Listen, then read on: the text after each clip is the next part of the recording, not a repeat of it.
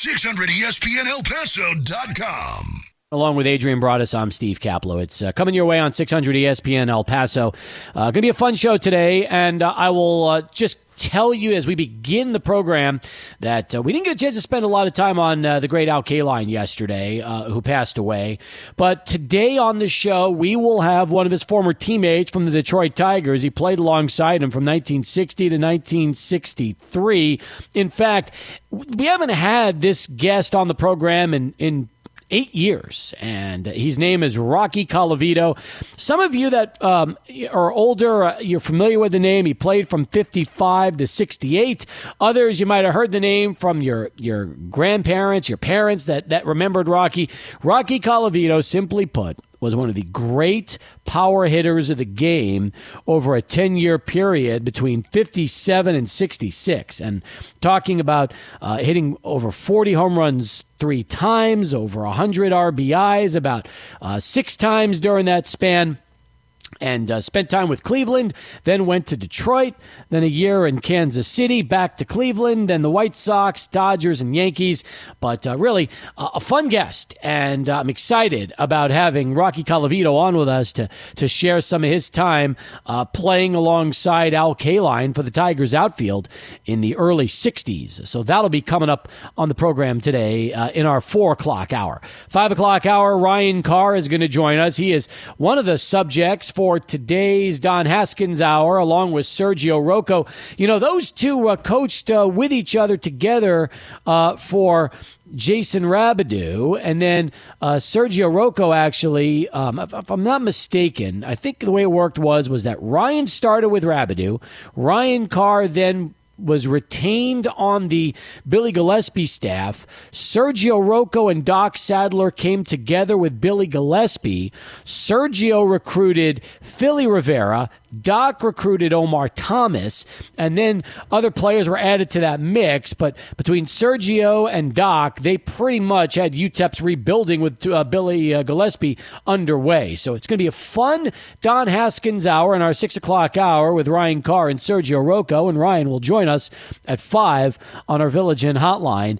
Adrian should be a lot of fun today, uh, especially going uh, way back and talking to uh, Rocky Colavito, who's in his mid 80s, but still sharp as a tack, and then getting our old pal Ryan Carr back with us to begin our 5 o'clock hour. Yeah, and I actually just got a chance to preview and check out today's Don Haskins hour, and oh man, it's so interesting. So many great conversations with Coach Haskins, Carr, and Rocco, and I'm just really excited for everybody to listen to that one. And you know, Steve, in this one, Billy Gillispie was a, a big topic and a talking point among all the coaches, and they were kind of projecting how he would fare in Kentucky, and it was just really interesting to see uh, everybody's perspective and what they thought of Billy Gillispie. Now, did Ryan and Sergio both join us on the phone that hour? No, they were both in person, live at State Line. How about that? Holy smokes. That so we do have a state line show that we're breaking out right now because of our run. The state line was the brief run. We we spent time at Fuddruckers and a, a few shows at State Line, and then we went on to a three legged monkey. So I like that. Well, We were able to get Ryan and Sergio with us together that day. That's great. I, I didn't remember when they both left uh, El Paso. Yeah, and and they were the subjects of this show. They spent an entire hour with you all, so it was great. I mean, taking phone calls, taking questions. It was uh, it was just a great hour. Awesome. So that's coming up six o'clock hour, and then um, if you're a, just a, a baseball fan, folks, and you and you're a fan of nostalgia, you're going to enjoy Rocky Colavito when he joins us uh, coming up in about 15 minutes. Uh, no, actually, less than that. Probably get him closer to about uh, 10 minutes or so from now on our 600 ESPN El Paso Village Inn hotline where all of our guests always appear. Meanwhile, let's take a look at the voting. Today, we resumed. We're going to the Sweet 16. We're currently at the round of 32, and we released the 8 1 matchups today. Uh, so far, just looking at the list, as expected, David Lattin in big control over Ralph Davis.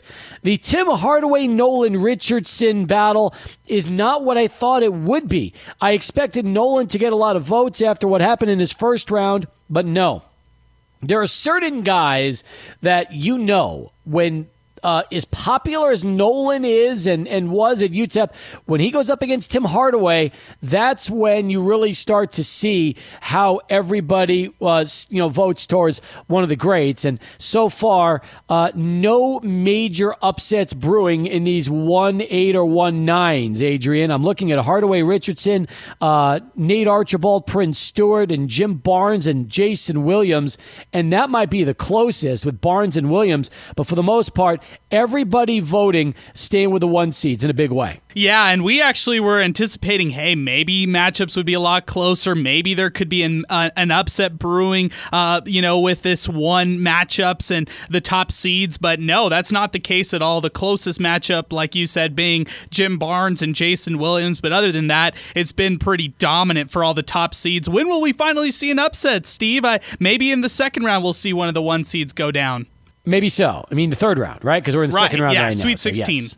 Maybe so. Um, I will say this, by the way. Um, this is a great question from Pinky on Twitter. Weird. Some of the pairings have more votes than others. Just wondering.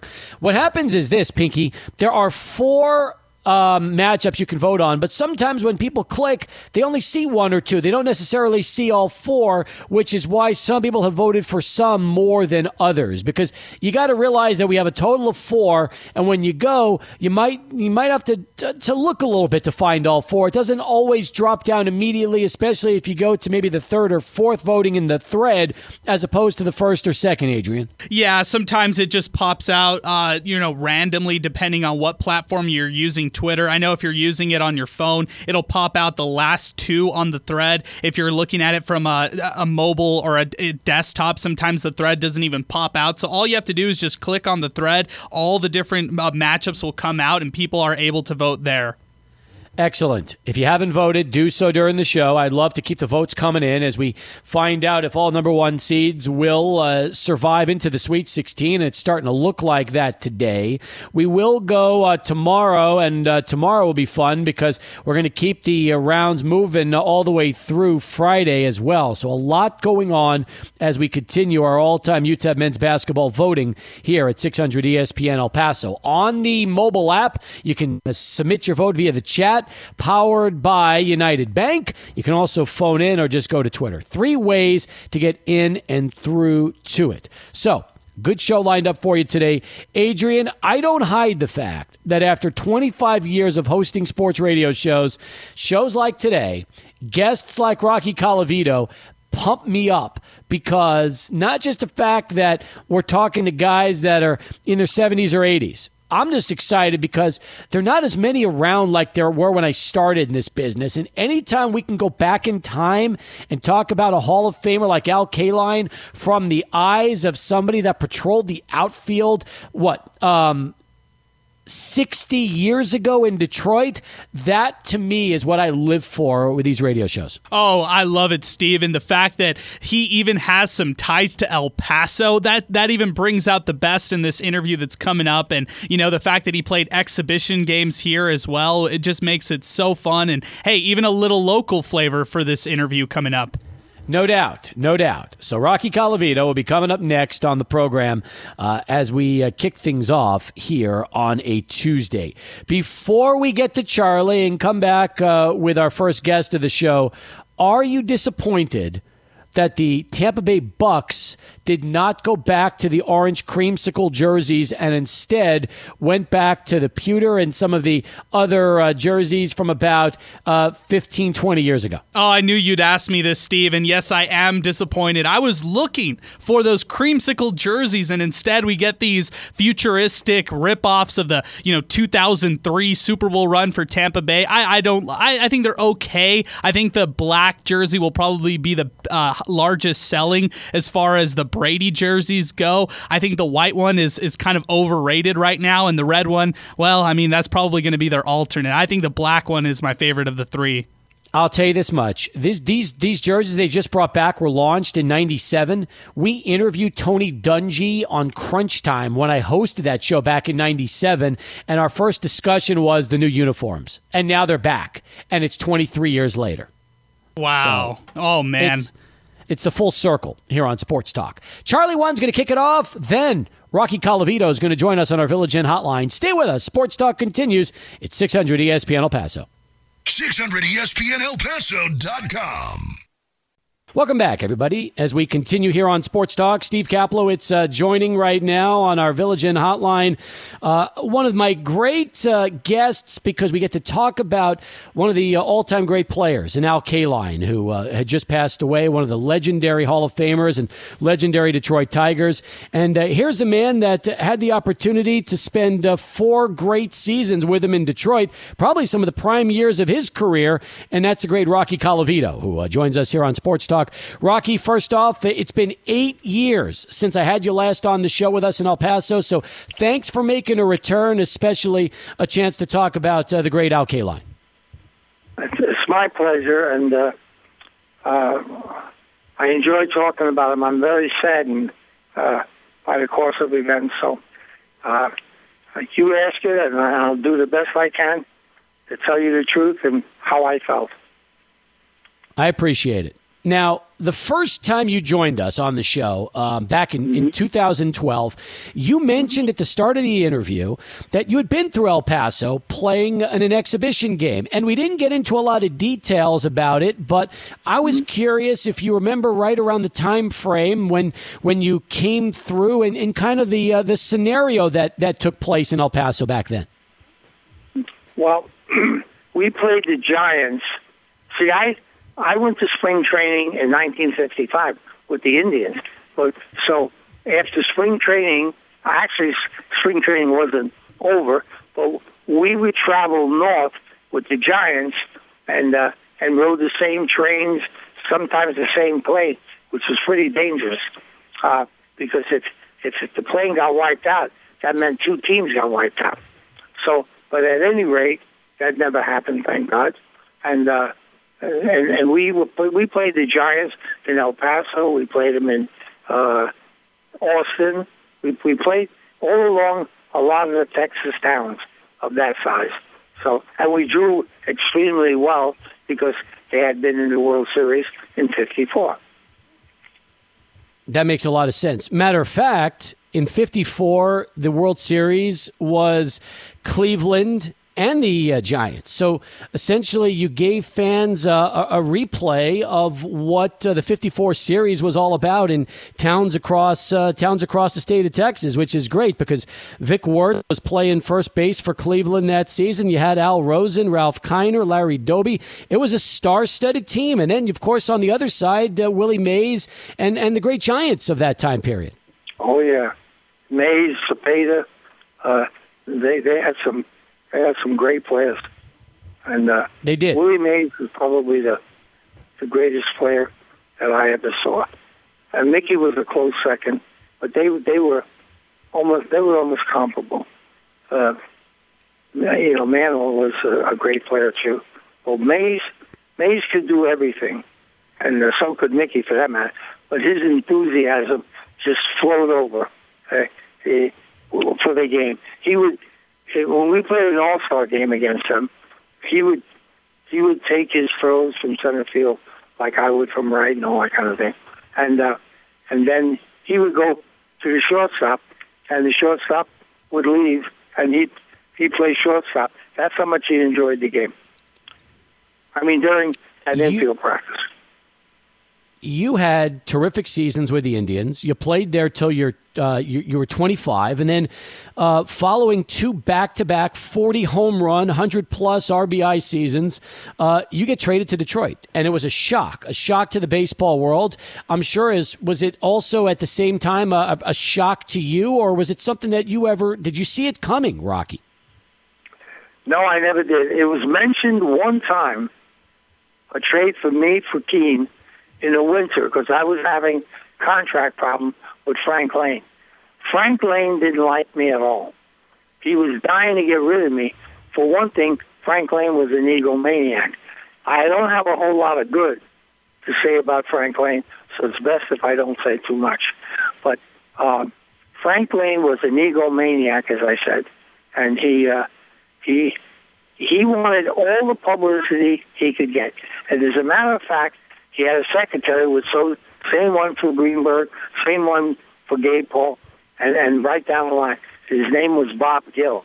And Bob Gill's job for Frank Lane, the first thing in the morning, he had to go through 35 papers that they subscribed to, 35 every morning to see if he could find Frank Lane's name in the sports section. So he had to go through 35 sports sections, and and to, if he had he come up with something, he had to show it to Frank Lane immediately. Is, is that a is that an egomaniac or not? Especially since that was such a different time back then. You know, now you Oh, think yeah. about you know you've got you've got the internet you have social media and everybody Oh, has a voice but but back then rocky the only voice people ever had was the newspapers and i can't believe that somebody would want 35 just to try to find and search for his name on a daily basis I, I couldn't believe it either, but I know it was a fact.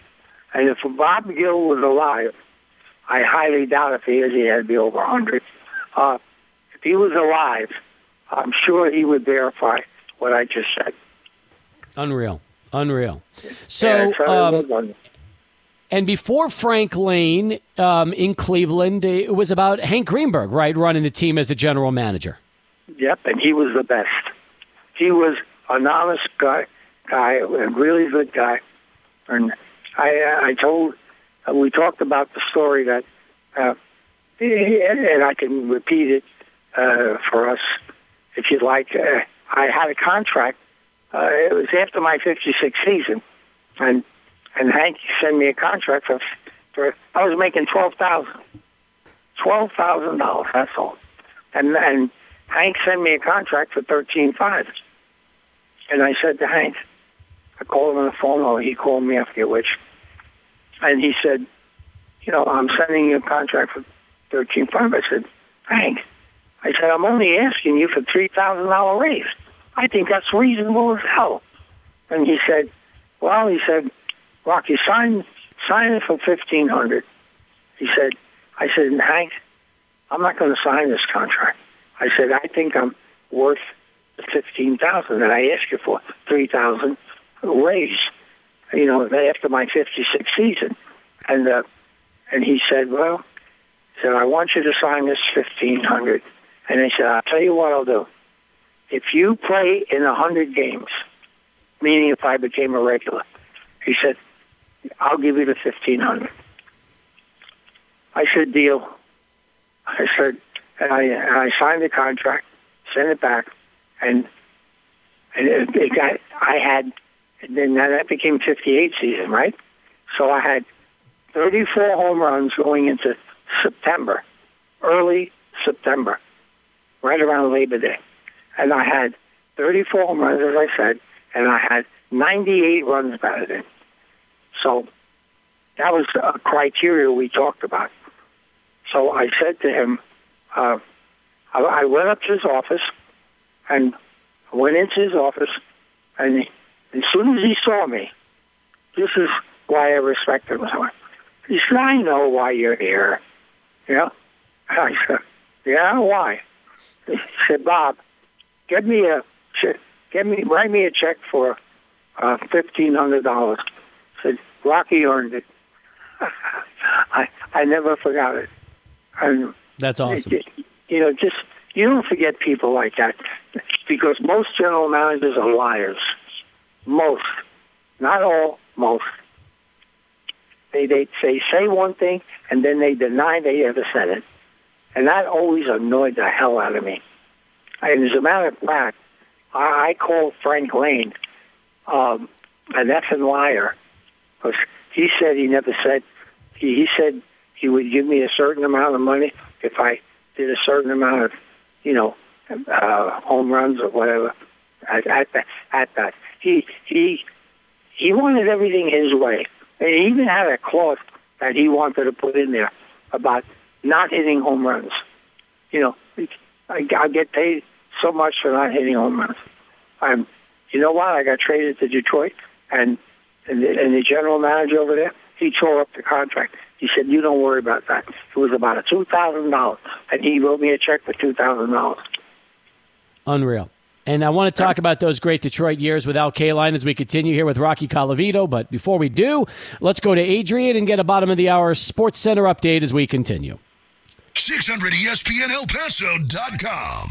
We're back right now with the great Rocky Colavito. Again, remembering the life of Al Kaline. You came to Detroit in 1960. And the year you came to Detroit, you were in right field and Kaline was in center. But then the following year, you moved to left and Al moved to uh, to right field. Um, the four years you were there, you had some incredibly productive seasons. And Rocky, you, you had uh, 1961 was unbelievable, but it was also that great year for for Mantle and Maris. And then you followed up in '62 with a terrific season. Um, mm-hmm. What was it like playing in the same outfield with Kaline during those early '60s years with Detroit? Well, let's face it, okay. Kaline was a superb athlete. Kaline could do it all. He could run well. He didn't have Willie Mays' speed or Mantle's speed, but he was close. He, he could throw like hell. He could field. He was an excellent outfielder, excellent, way above average, and he could hit. He could hit and hit with power. I mean, that's the numbers. That's the kind of titles that you would want for a superstar, and he was definitely a superstar. Uh, he, it was a pleasure to play on both sides of him. And the reason uh, they called me, I was away in New Hampshire uh, hunting, deer hunting, uh, with my two uncles and my brother. And he, and uh, Campbell called me and said, would I mind moving over to, to left field? And I said, why? He said, we're going to make a deal for a center fielder uh, when we put Kaline back in right field. I said, fine. I said, I don't care. Just so long as you pencil me in every day. I said, I want to play every day with no no BS, okay? And he said, there'll be no problem. You'll be the left fielder. Kaline will be the right right fielder back in his familiar spot, and and uh, and we're going to get Billy Bruton to play center field from Milwaukee. They traded Frank Bolling to him. I mean, you know something?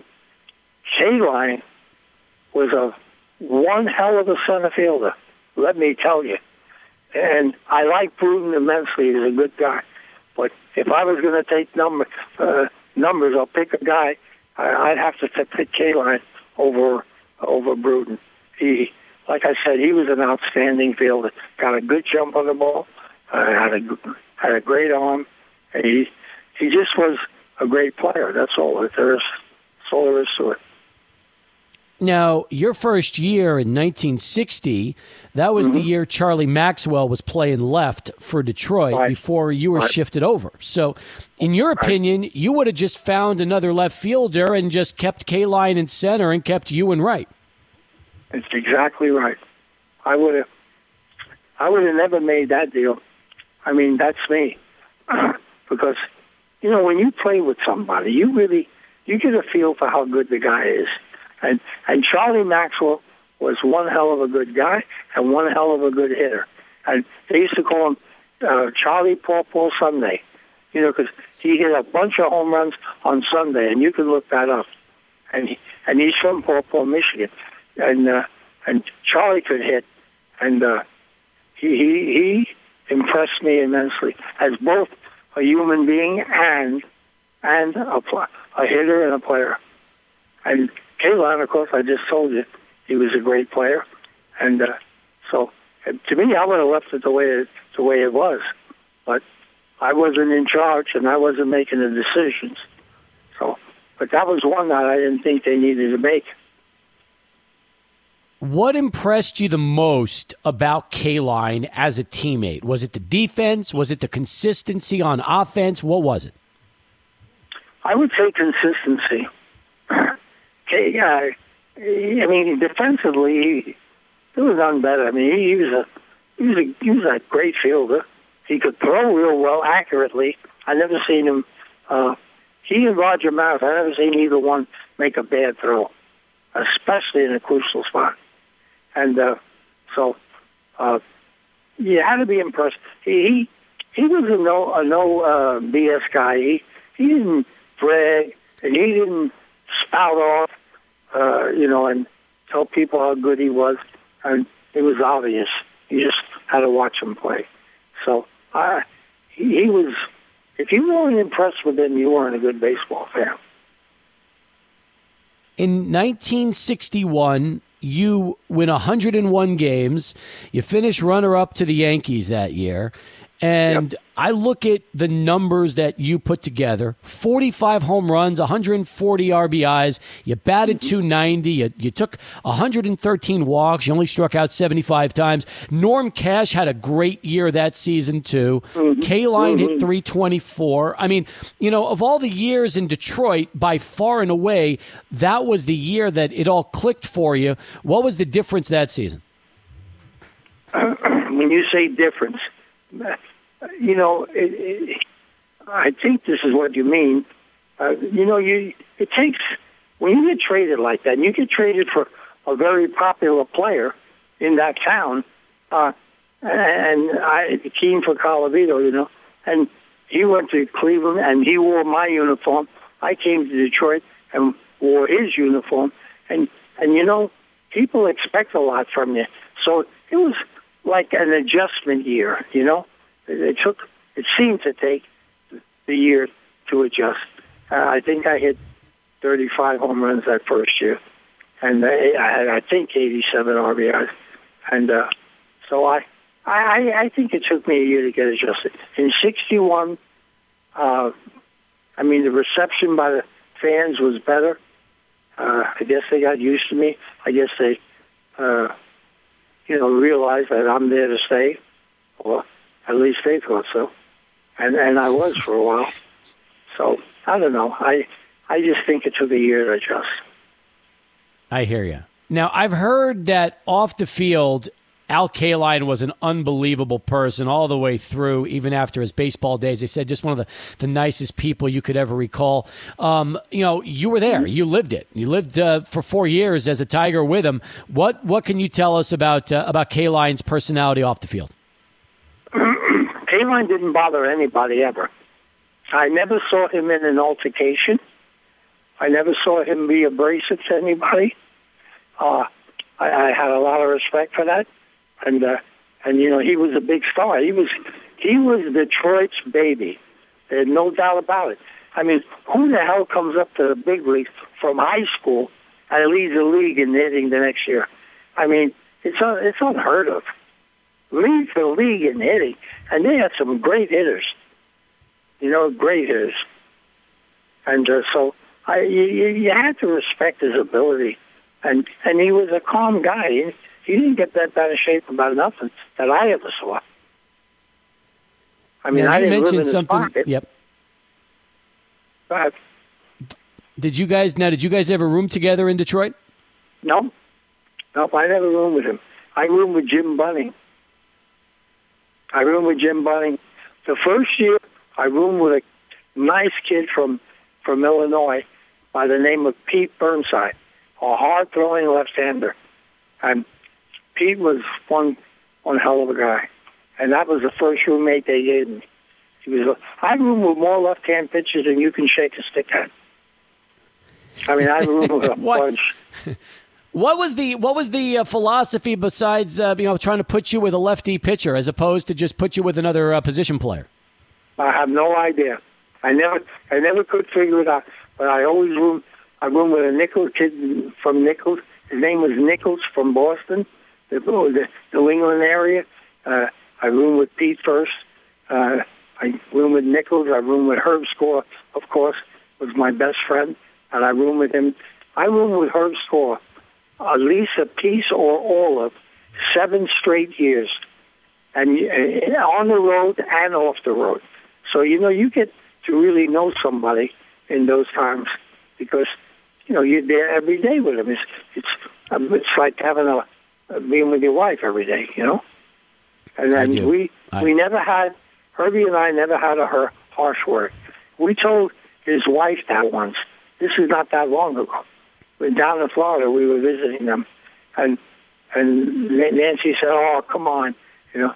And Herbie looked at her, and I looked at her and I said, "Not one time did we ever have a harsh word."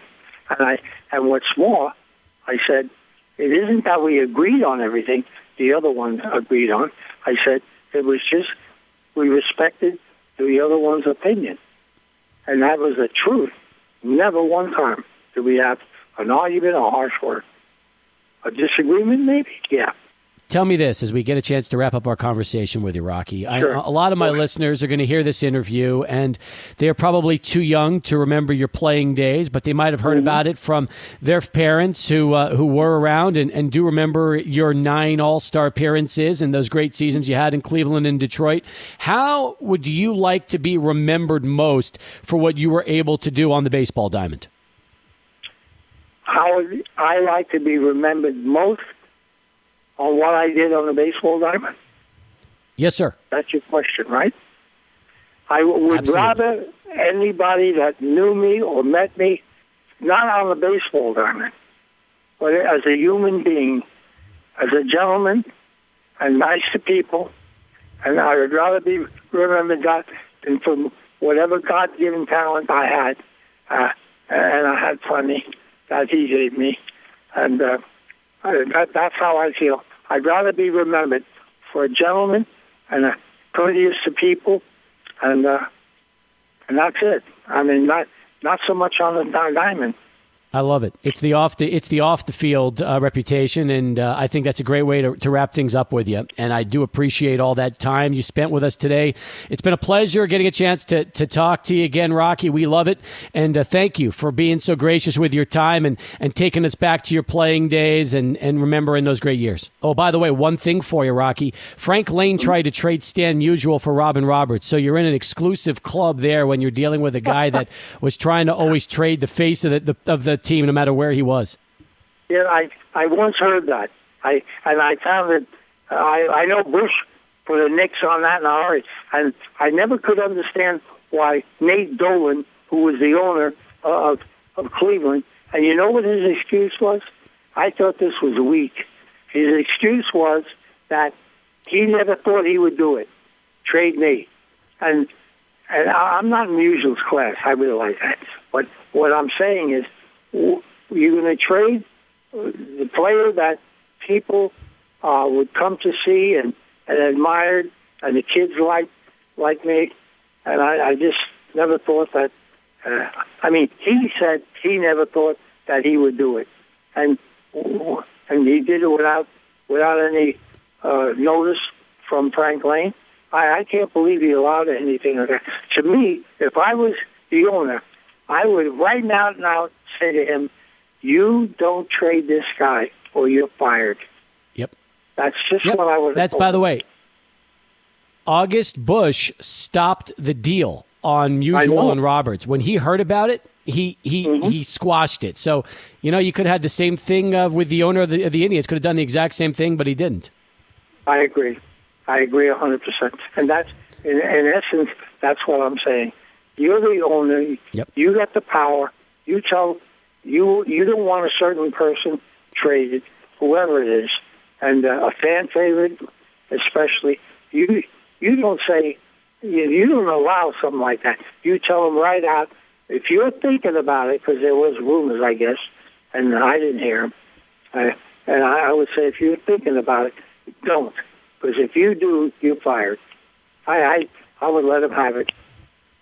Because th- th- this guy, this guy was an egomaniac and he was an idiot. He really, you know something, he couldn't see. He could not see. I, I, I came into a, a little a morning coffee shop in, in Cleveland. I'm, I'm throwing another one on you. And he, uh, uh, and I walked right up to him because I saw him there. And I said, uh, you know, that's over with now. You know, my trade. I, was very emotional about it one time. I walked up to him. I said, hi, Frank. And he looked at me, and I'm standing not two feet from him, face to face. And he's squinting his eyes, squinting back and, and looking at me. And finally, I got a little closer yet. I bet I wasn't six or eight inches from his face. And he said, "Oh, Rocky," he said. He didn't see me. He couldn't see me. How the hell can he judge how good a player was? How could you judge? It's impossible. Yep. He used to Yep. carry That's that. 10, 50 binoculars and sit in the upper deck and look with those binoculars at the players. He he did not have a concept of any challenge. Unbelievable. That's that's that's a crazy story. Yeah. Yeah, how does a guy like that get a job like that? I just don't understand it. Me neither. And I still can't believe, yeah, uh, the trades, the trades themselves were, were just were, were mind boggling, really were. But you know what? Look, you had a terrific career regardless, and that's what it all comes down to. You had a ten year run with some of the best numbers I've seen, and uh, that's you know that, whether it's Detroit, whether it's Cleveland, whether it's Kansas City, you did well. So that's that's that's what it's all about. Your body of work, and you had a terrific body of work, and then you come back to Cleveland. You come back to Cleveland a few years later, and you play in sixty five and have a good year. Well, I appreciate that. I appreciate your memory, and uh, appreciate talking to you. And uh, it's uh, it's a pleasure that somebody remembers what you've done. That's good. Good enough. Good Keep in touch. Rocky. Keep in touch. You were terrific. Right. Thanks so much. Take care. Bye bye. Rocky Colavito joining us here on our 600 ESPN El Paso Village Inn Hotline. We'll come back, wrap up hour one in a moment. Stay with us. Plenty more to come. Sports Talk continues. 600 ESPN El Paso. I'm Steve Kaplowitz. Jay Jaffe, Jeff Erickson tomorrow. However, we go back to 2007, late summer, right before the start of football season. A very memorable Don Haskins show that day at State Line because with us right now is uh, one of our featured guests. In fact, uh, it's going to be a fun show because you're going to hear from not just this man, but also Sergio Rocco, who was with him on the staff uh, with uh, Billy Gillispie. But I'm talking about uh, now longtime director of scouting for the Indiana Pacers, former UTEP assistant coach years ago. He's Ryan Carr, and he joins us live on our Village Inn hotline. Ryan, it's always good to have you back on the program. How you doing? Absolutely, time time flies. It's been, it has been a long time. Uh, so, but always good to talk to you. You know that. I started thinking about this. Did you arrive at UTEP in 98 or 99? Uh, ninety nine. So yeah, in September ninety nine, uh, came down right. You know, right after Coach Haskins retired and Jason was was hired. School had already started and uh, kind of on the fly. Uh, you know, getting your feet wet. You know, while everything was going on, it was it was interesting timing. Uh, but yeah, 19, 1999. So 21 years ago, and I remember when we first got to know each other, the toughest decision you told me about taking the UTEP job was leaving Larry Bird and the Pacers.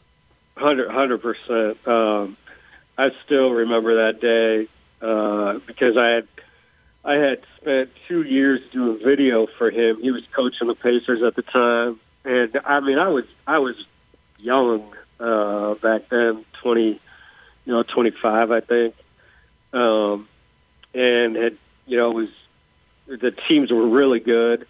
Uh, Pacers, uh, we had just gone to the Eastern Conference Finals two years in a row.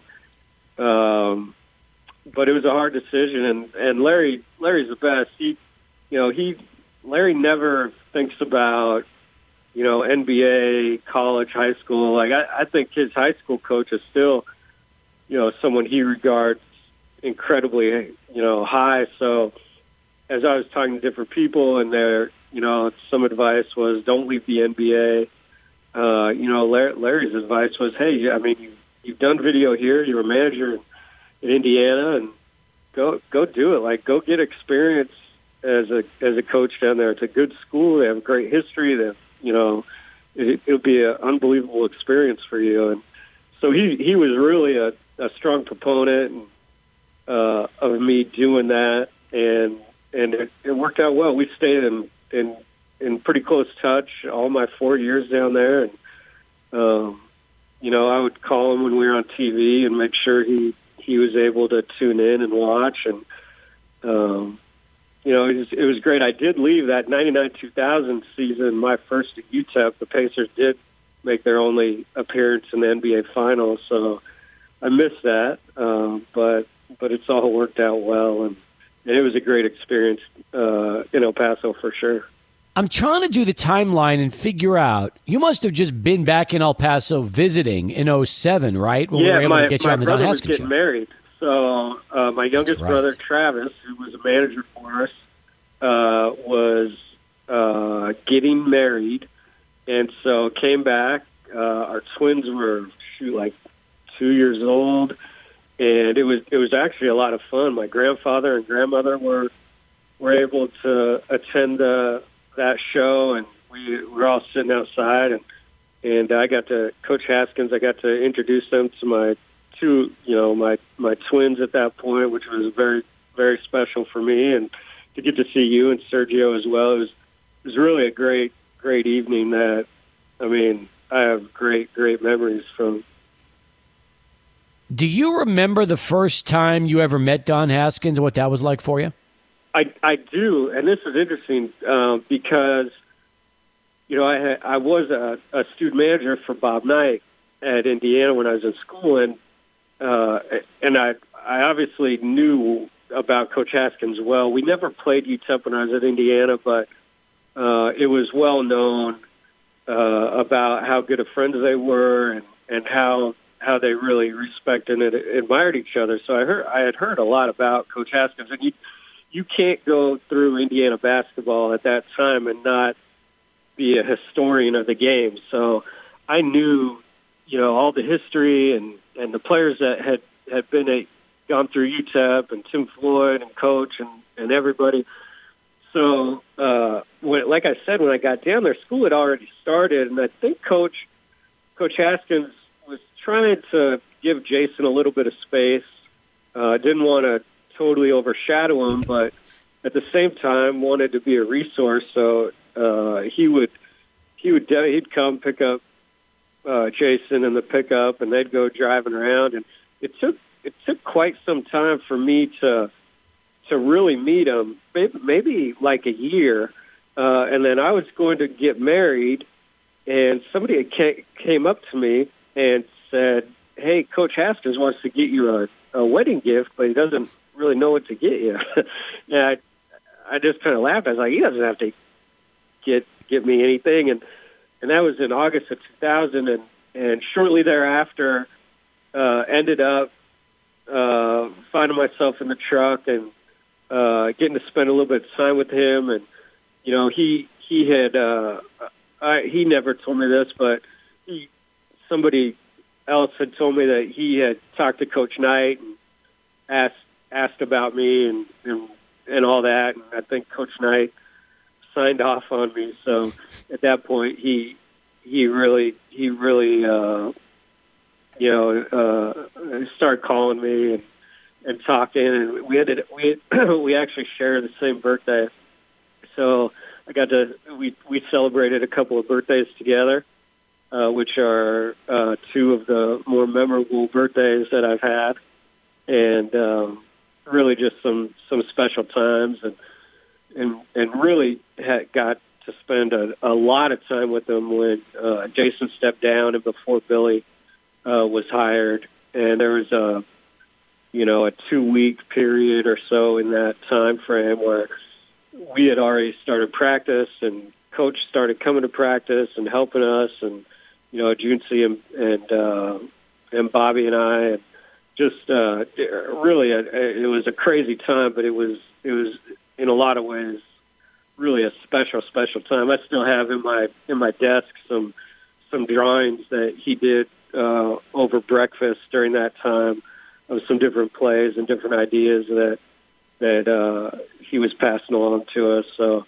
it was uh, it was a, a pretty pretty awesome uh, relationship. Once I left to come back to the Pacers, he we sit. I I talked to him just as much um, up until really he, his his health really started to decline um, towards the end. But we would talk. Geez, I think almost weekly. We we talk about all kinds of stuff, and he he was. Um, you know, it was a little bit different than Coach Knight. Coach Knight was not as uh, he he just just wasn't. I didn't have the same type of relationship that was so, um, you know, open and and uh, and Coach Haskins really really opened up and uh, you know those again like some of the times I got to spend with him were uh, were are very very special memories. Ryan Carr with us here on our Village Inn hotline. I was going to ask you about the difference between the two, between uh, Coach Knight. Yeah, they're and, they're and, a lot and alike. Um, you know, and if I, you know, maybe uh, you know, I, I I think like I'd still get a chance to visit with Coach Knight quite often. He moved back to to Bloomington, and it's pretty close, so I'll go down and and see him. And uh, he he's a little bit more, um, you know, he's kind of softened uh, a little bit. And, and uh, he's a little, you know, he's a little bit more of a storyteller, like Coach Haskins kind of, kind of was now, and and so now it's it's very similar. But back, um, you know, when, when Coach Knight was was younger, just he was just his conversations always are are pretty quick, and and with somebody like me who had been a student manager for him, uh, super gracious. But when I talked to him on the phone, it was you know, how are you doing? How's it going? Good. You know, is there anything I can do for you? You just let me know, and you know that that kind of that kind of uh, more quick conversation. Where Coach Haskins, you know, when I knew him, there was there was usually nothing very quick about it. It usually you knew you were you were going to be uh, tied up for a time. I love the fact that uh, while you were a student manager, Pat Knight was playing for his dad at Indiana, and then now he's working for you with the Pacers. It's like the whole Knight relationship has come full circle. Yeah, it, it, it's really really special, and I mean, again, like I grew up in Seattle. I, you know, I come out to Indiana to go to college, and uh, you know, I, I know Pat was on the show. Pat Pat and I couldn't probably couldn't be uh, more opposite in just uh, you know just uh, the outgoingness and and all that stuff. He's he's way more uh, you know just uh, he's crazy. He he uh, those years he was he was he was pretty crazy. So we ended up being roommates. Uh, Pat was best man at my wedding. Uh, we've always he he really became like in college a big brother to me. Uh, you know, I was I was the oldest brother and, and growing up, and Pat kind of looked after me, and we are kind of a little bit the odd couple, and and kind of still are. So uh, when when he got let go at Lamar, uh, it's it's an awesome story. You know, Larry had known that Pat and I were were friends for most of my life, and uh, as as soon as it happened, I had just I had just called Pat just to check on him. That morning, I saw it, and he was doing fine or whatever. I got off the phone with Pat. And Larry texts me and says, "Hey, I don't know what you know. I don't know what plans Pat has, but if he needs a job, uh, and this was like in the middle. This was in say February or something. Let him let him know. We'll we'll hire him."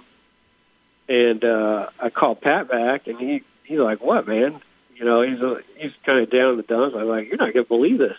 We just got off the phone, and Larry just said, if you want to come work for us, you know, he'll hire you. And, and obviously, uh, Larry's relationship with Pat's dad is, um, you know, kind of part of Larry's legendary story. Goes to Indiana and only there for a little bit of time, and uh, really no fault to Coach Knight. Um, uh, some of the older players had – you know, kind of, kind of, uh, I don't want to use the word hazed, but didn't treat Larry real well as a, a freshman, and he just, you know, he left Indiana, uh, ended up at Indiana State. So, you know, the I think it was it was a pretty cool take me out of it, um, but just uh, the the way that that kind of came full circle, and you know, Larry going to play for coach at Indiana, but you know, deciding that wasn't the place for him, and then, you know, coming back around so many years later, and and uh, you know, want wanted to hire Pat. Pat Pat's doing a great job for us, scouting the Western Conference, the NBA and G League. He lives out in Las Vegas, and um, you know, it's it's been a lot of fun to to be able to work with somebody that you know so well and trust, and um, you know, as one of our yeah one of our scouts. It's a great story. Ryan, uh, I want to come back and talk more about your UTEP year. So let's do that when we return, Absolutely. okay? More with Ryan Carr as Sports Talk continues. But first, here's Charlie One with this traffic update. 600ESPN El Paso.com. way, you know, you talk about uh, Ryan's story since he left UTEP. It's really amazing because he came on board as a scout for the Pacers in the summer of 03, and uh, he worked for just a little more than six years as a scout. Then he becomes the director of scouting in August of 2009, does that for the next eight years. And uh, since September of 2017, he's been the director of player personnel. Not a bad uh, little uh, rise up the ladder for a guy that arrived uh, in his late 20s and now is in, uh, what, his mid 40s. And you've been, uh, yeah. it seems like you've been for there forever. 16 years with the Pacers. Incredible. Yeah, so fortunate to, you know, to be at a place that, um, you know, great ownership and stability, and they believe in continuity, and uh, they've had, I mean, great, great leadership. You know, Donnie Walsh, Larry Bird, Kevin Pritchard. You know, people that are are so good at what they do. Um, you know, been able to learn tremendous amount, and been fortunate enough that the teams uh, have have done well for the most part been able to stay in one place. I, you know, in in this profession, whether it's coaching in college or, you know, any kind of uh, competitive athletics, it's it's awful hard to to be around for a long time in one place. And I think about UTEP and obviously Coach Haskins, and I, I mean, I remember Coach Kitchens, you know, track coach forever, and you know, it's just a special thing when people can you know, figure it out, be really successful, and be able to be there for a long time. And you know, I'm about halfway through my career at this point. I hope, and you know, who knows what what happens. Um, but you know, I've certainly been fortunate not to have to put the for sale sign out in front of the house too often. You know, I would think that for you, just looking at your progression up the ranks, next up would be general manager. And I'm sure for you, since you've done everything from scouting now to player personnel, you'd love uh, an opportunity one day to run an NBA franchise. Oh, de- definitely, and it's it's um, it's something I would I would love to do. I've always, you know, as through these years where you know maybe you think that that could be possible at some point uh, I've always told I I never wanted to rush to that opportunity. They're so hard to get anywhere. There's only 30 NBA teams, and just just really really hard. And there's so many talented, you know, people and working in this league that uh, I I don't know if I'll get that chance. I would I would love love to. Um, you know, like I said, I've I've been I mean super fortunate and blessed. Really, I mean not even just like using that as a, you know, as, as a figure of speech, but for sure, the people I've been able to work with are are like uh, you know really special people, and I'd love to get a chance to take what I, what I've learned from all of them and give it a shot. But you know, again, at the same time, you look back and you see, you know, I I remember, you know, where I started and uh, you know not you know five foot six hundred and twenty pound high school kid just trying to make his basketball team. So you know you can't lose perspective in that. I'm I'm super fortunate. I I mean I'd probably have better odds of winning the lottery of having the career I've had. So just just always keep that in mind, and, and we'll see what happens. If if uh, if I get that chance, uh, I think I'll be ready for it. But if I if that never happens, um,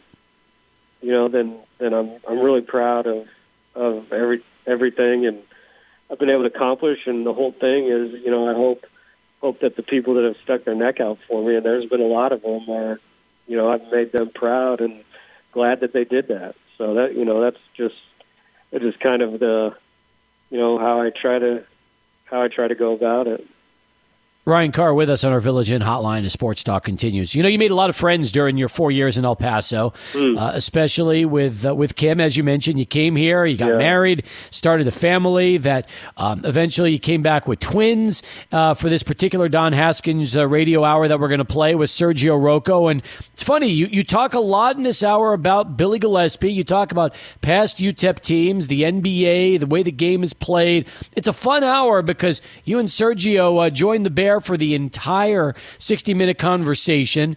And at that time, you just returned after being back uh, for the with the Pacers for four years as a scout. So it's going to be a neat trip back in time when we get a chance to play this uh, here next hour. Yeah, I can't. I can't wait to listen to it and uh, and hear hear what what what wisdom I spewed across your uh, you know your radio show. But I I know when you asked me, it was I mean it was a no brainer, a huge honor, and, and Sergio to this day is a close friend. I, I text with him quite often and talk, and um, you know, so it w- it was you know the uh, the amount that I look up to Don Haskins doesn't even I couldn't even put it into words. So you know the fact that you even have it recorded is uh, is pretty awesome. That you know awesome to me that I got to you know do it at all. So I can't wait to listen to it as well. Meanwhile, the superstar UTEP while you were there uh, coaching was Brandon Wolfram. And yeah. uh, Wolfram uh, is a two seed in our 64 greatest players in the history of the program. Where we started a bracket last week. We're now into the round of 32, and we're making our way to the Sweet 16 and eventually the best uh, Texas Western UTEP player in the history of the program. And he's got a bracket right now that's going to feature Chris Sandel in a in a second round matchup. Then on the other end of the bracket, he's got Luster Goodwin and Antonio Davis. And then if he can get through that, you're talking about Tim Hardaway and either Gus Bailey or Orsten Artis. So, uh, you know, you And talk this about. is, this is just based on their careers at UTEP, not taken into account afterwards, like for Tim, or is Correct. It, or well, no, it- the okay. Hardaway's a one seed. Hardaway's a one seed. So Right, we right, did but- we we did impact that. Yes. But is it? But so voting under the, are you voting just on their UTEP careers? Yes, but you realize that from a popularity standpoint, uh, like Oh if it's yeah, no you know, question. I wouldn't. I don't. I, I, I, would, I, that would be a tough one for me because I love Brandon Wolfram, but I mean, I know it you is do. Tim Hardaway.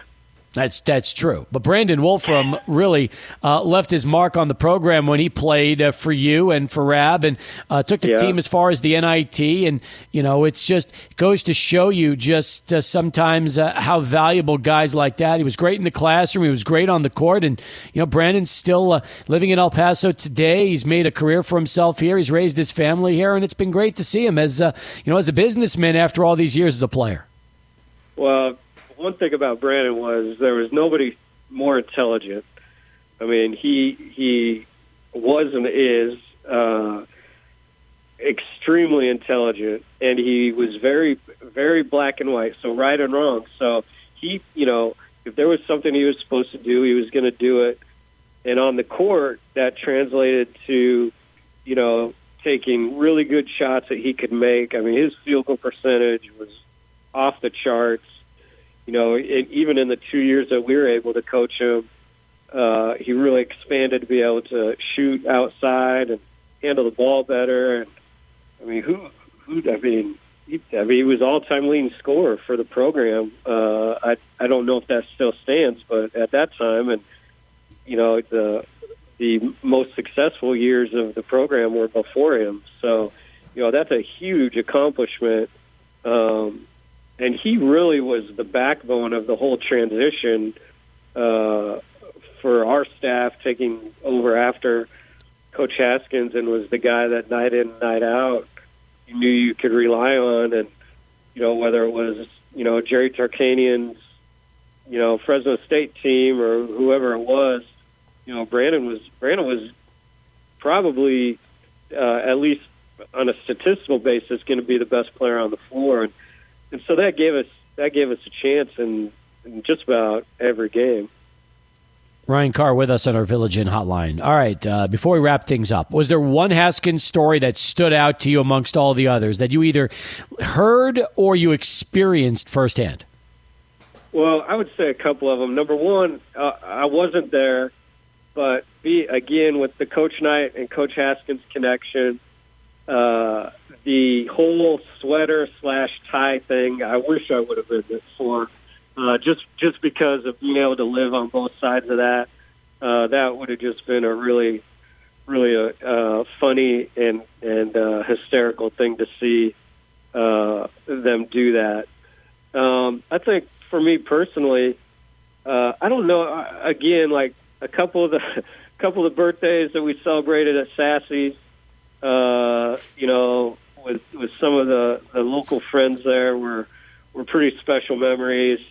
Um, you know, I, I just think there's a couple couple times where he he told me he was proud of me that that meant the world to me, and, and just so, just some things like that. I don't know if there's a story. Uh, I think it's just the time that you, you know, it's a time that I got to spend with him, and Yeah. uh, you know, I I never foresaw uh, that happening, uh, and just really really fortunate to have had that. I mean, to this day, I still haven't erased his phone number out of my phone. Like I just won't do it. So, um, you know, that's a that's a you know, and, and Mary was so sweet to us, and um, you know, the whole family. So just just really, uh, uh, maybe not an exact story, but just uh, just an overall, um, you know, great gratefulness for for uh, him him taking the time. You know, we were God, I don't know forty some years apart on the same birthday, and and uh, he, you know, the time he he spent with me was awful special. Hey, You're going to love the. He has a, a lot of compliments for both you and, and Coach Rocco, so you'll enjoy that uh, next hour. You'll have to listen to that. I'm not going to spoil Mm. yeah, it, but, definitely for sure. But I will say this: I was with you for one of those birthday celebrations at Sassy's, and uh, I'll just uh, I'll just say that you really enjoyed yourself in terms of uh, being in Coach's company. It was a lot of fun, and uh, it definitely lived up to its fun. repu- It lived up to its reputation. That's for sure. Yeah, well, he, you know, he's a hard hard guy to say no to. You're not kidding. That's very true. Hey, listen, terrific stuff. Thanks for catching up to us. Please uh, say hi to Kim and the kids, and uh, always uh, enjoy the opportunity for you to be on the program. It's great stuff. And, yeah, you know, anytime, and, and I appreciate you pulling this one out of the uh, out of the closet. Uh, I'm going to definitely look forward to listening to it. Sounds good. Let me know what you think. All right. Will do. Ryan Carr joining us here, uh, Director of Player Personnel, Indiana Pacers, former UTEP assistant, and uh, one of these subjects tonight of the Don Haskins Hour. Adrian's back with Sports Center. We're 30 minutes away from the Don Haskins Hour right here on 600 ESPN El Paso. 600 ESPN El Paso.com. All right, let's go over to some college basketball news. Arizona freshman Nico Mannion is entering the 2020 NBA draft, he told ESPN today. Mannion, who's the number 14 prospect in the ESPN Top 100, is considered one of the top point guards in this draft class, averaging 14 points, five and a half assists per game for the Wildcats this past season, while being named to the All Pac 12 second team. The six foot three playmaker was identified as a standout early in his career. He was invited to three USA basketball camps as a 15 and 16 year old before ultimately committing to play for the Italian national team at, at the U16 European Championship, in which he averaged 20 points, six rebounds, and four assists in just 28 minutes per game. Mannion holds dual citizenship, having been born in Siena, Italy, while his father, Pace Mannion, an NBA draft pick in 1983, was playing professional basketball out there. Let's go to more news coming out of college basketball. Duke freshman guard Cassius Stanley will enter the NBA draft, the school announced today. Stanley, who's 20 years old, confirmed the decision with a post on social media saying, quote, the past several weeks has given me a lot of time to think. It really put the past year into perspective, and although this is the end to our season and how it was disappointing, I feel blessed to have worn the Duke jersey. He was an all ACC freshman selection and a six foot six guard who is ranked number 50 on the ESPN Top 100. And that's a look at your Sports Center update for 600 ESPN El Paso. I'm Adrian Broadus. Adrian, thank you very much. Once again, our thanks uh, to uh, Ryan Carr. We've got lines available right now if you want to get in. 880-5763. That is our telephone number. 880-5763 gets you through to Sports Talk. You still have time to vote on our free mobile app powered by United Bank. You can always send us your vote via the message uh, that we offer, the chat feature on the app, the uh, which, again, if you haven't downloaded the app, I advise you to do so. You can listen to the radio radio show. It'll sound uh, just like you're uh, with us in the studios, in our Lubingo studios, and also um, having uh, the opportunity to interact with us on the program, especially if you are not um, mem- you know, you don't tweet, you're not on social media, but you still want to be part of it. This gives you an opportunity to do so, even if uh, you don't want to call into the program. We've, we've given you that opportunity and had some great uh, uh, interactions with our listeners on the uh, app chat um, feature that we offer up through uh, 600 ESPN El Paso's app powered by United Bank. So we'd love to hear from you. 880-5763 is the phone number. And again, you still have an opportunity to weigh in and vote uh, as we continue each day this week um, voting to get to the Sweet 16 of our all-time UTEP men's basketball um, bracket that is out right now uh, through 600 ESPN El Paso.com. All right, some other stories we want to talk about uh, here on the program, other than just Mike Leach and his cultural awareness of the state. Um, and that just broke a, little while ago. I don't know if you saw that or not, Adrian, but uh, apparently uh, Mike Leach uh, had this controversial tweet. So it led to the athletic director issuing a statement today saying there's a plan in place to provide Leach with opportunities to expand his cultural awareness of Mississippi. Yeah, actually, I did see this, and you know, it's funny because uh, Mike Leach has been savage all over Twitter. I mean, ever since he he uh, started his own Twitter page, he's kept it you know off subject on uh, off uh, football, and uh, really likes to tweet out his own thoughts. But sometimes, yeah, he definitely pushes it a little too far, and I think this is one of many different times where the athletic director comes on him for uh, comments he made on social media. The tweet that is causing all the controversy depicted a woman knitting her husband a noose during self quarantine. Not only did some of the Bulldogs players not like it, but he had even had a defensive lineman who entered the transfer portal, and his father went on to say that he didn't feel comfortable with his son playing for Leach with a guy like that from a leadership standpoint. So that was something you wouldn't normally expect to hear, but hey, that, that is what went down. And now you've got the director of athletics trying to to um, make Mike Leach more culturally aware of the state of Mississippi. So, pretty crazy. Leach even deleted the tweet, which was posted last Wednesday, and issued an apology the next day, saying, quote, I sincerely regret if my choice of images in my tweets were found offensive. I had no intention of offending anyone. Nonetheless, that's exactly uh, what went down there with Mike Leach. Tomorrow, when we bring uh, Jay Jaffe and Jeff Erickson on, one of the topics that's been brought up, Adrian, this is so interesting. Baseball is trying to figure out how they can start up again in the month of May and put together a schedule where all 30 teams are in one state. They're talking about Arizona and Phoenix right now, and they would play either in Chase Field or in outdoor ballparks in front of empty, um, you know, there's no fans while they look to uh, jumpstart uh, the game and get things going again. And it just seems like it's a great idea in principle, but I don't know how they're going to figure out how to execute this, even if, as they claim, they will uh, essentially buy out hotels, keep players quarantined, only going to and from the ballparks and the hotel, trying to figure out, a, I guess, a sense of normalcy. I, I just don't know if it's going to be able, if they're going to be able to pull it off. Yeah, it's a tough one right there, Steve. And I actually really like the idea too. Imagine if we think of the year of 2020 as the year baseball went to the desert, and that's what it could be looking at right right now if they play in Arizona, whether it be in Chase Field, the other 10 spring training facilities, and maybe other nearby fields. But hey, if that means baseball is coming back, it could pioneer a lot for other sports like, you know, basketball trying to start up again, hockey even doing something. But I- I'm just really interested how they're going to tackle something like this. Baseball does realize that it's really, really hot in Arizona during the months of May and June uh, especially outdoors, playing games in those spring training facility uh, facilities. It's crazy. All right, let me go to the phones. We got Jaime and uh, Santa Teresa joining us next. Thirty nine past. The sports talk continues. Jaime, welcome aboard. Good to have you on the program.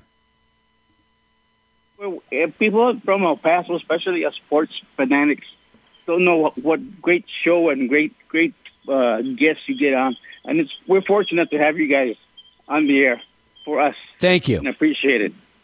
Now, my Rocky Colavito story.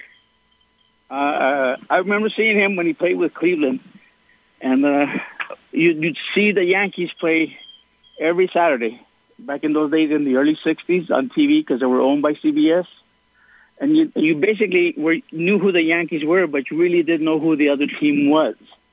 So like when teams like in the American League, like Detroit or Cleveland, would come and play, we're, we're playing New York.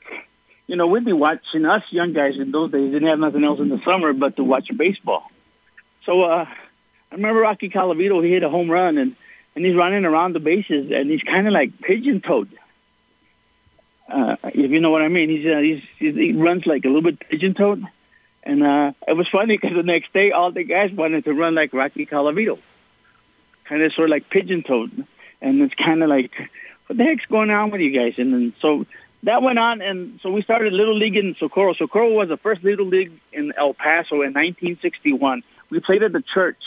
We had a backstop in between the, the mission and the cemetery and you'd have to go to mass at nine o'clock if you were going to play at the ten o'clock game, and then go right there and play ball.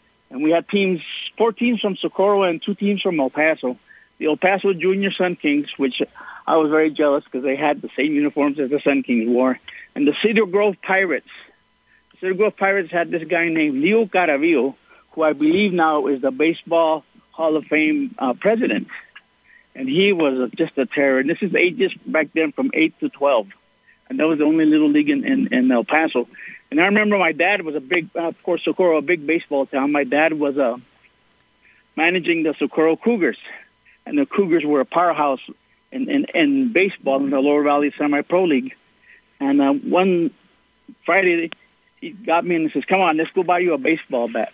So there's only two places you could buy baseball bats back in the early '60s: El Paso Sporting Goods, which was on Stanton. Mm-hmm across the street, what is now the Wells Fargo building.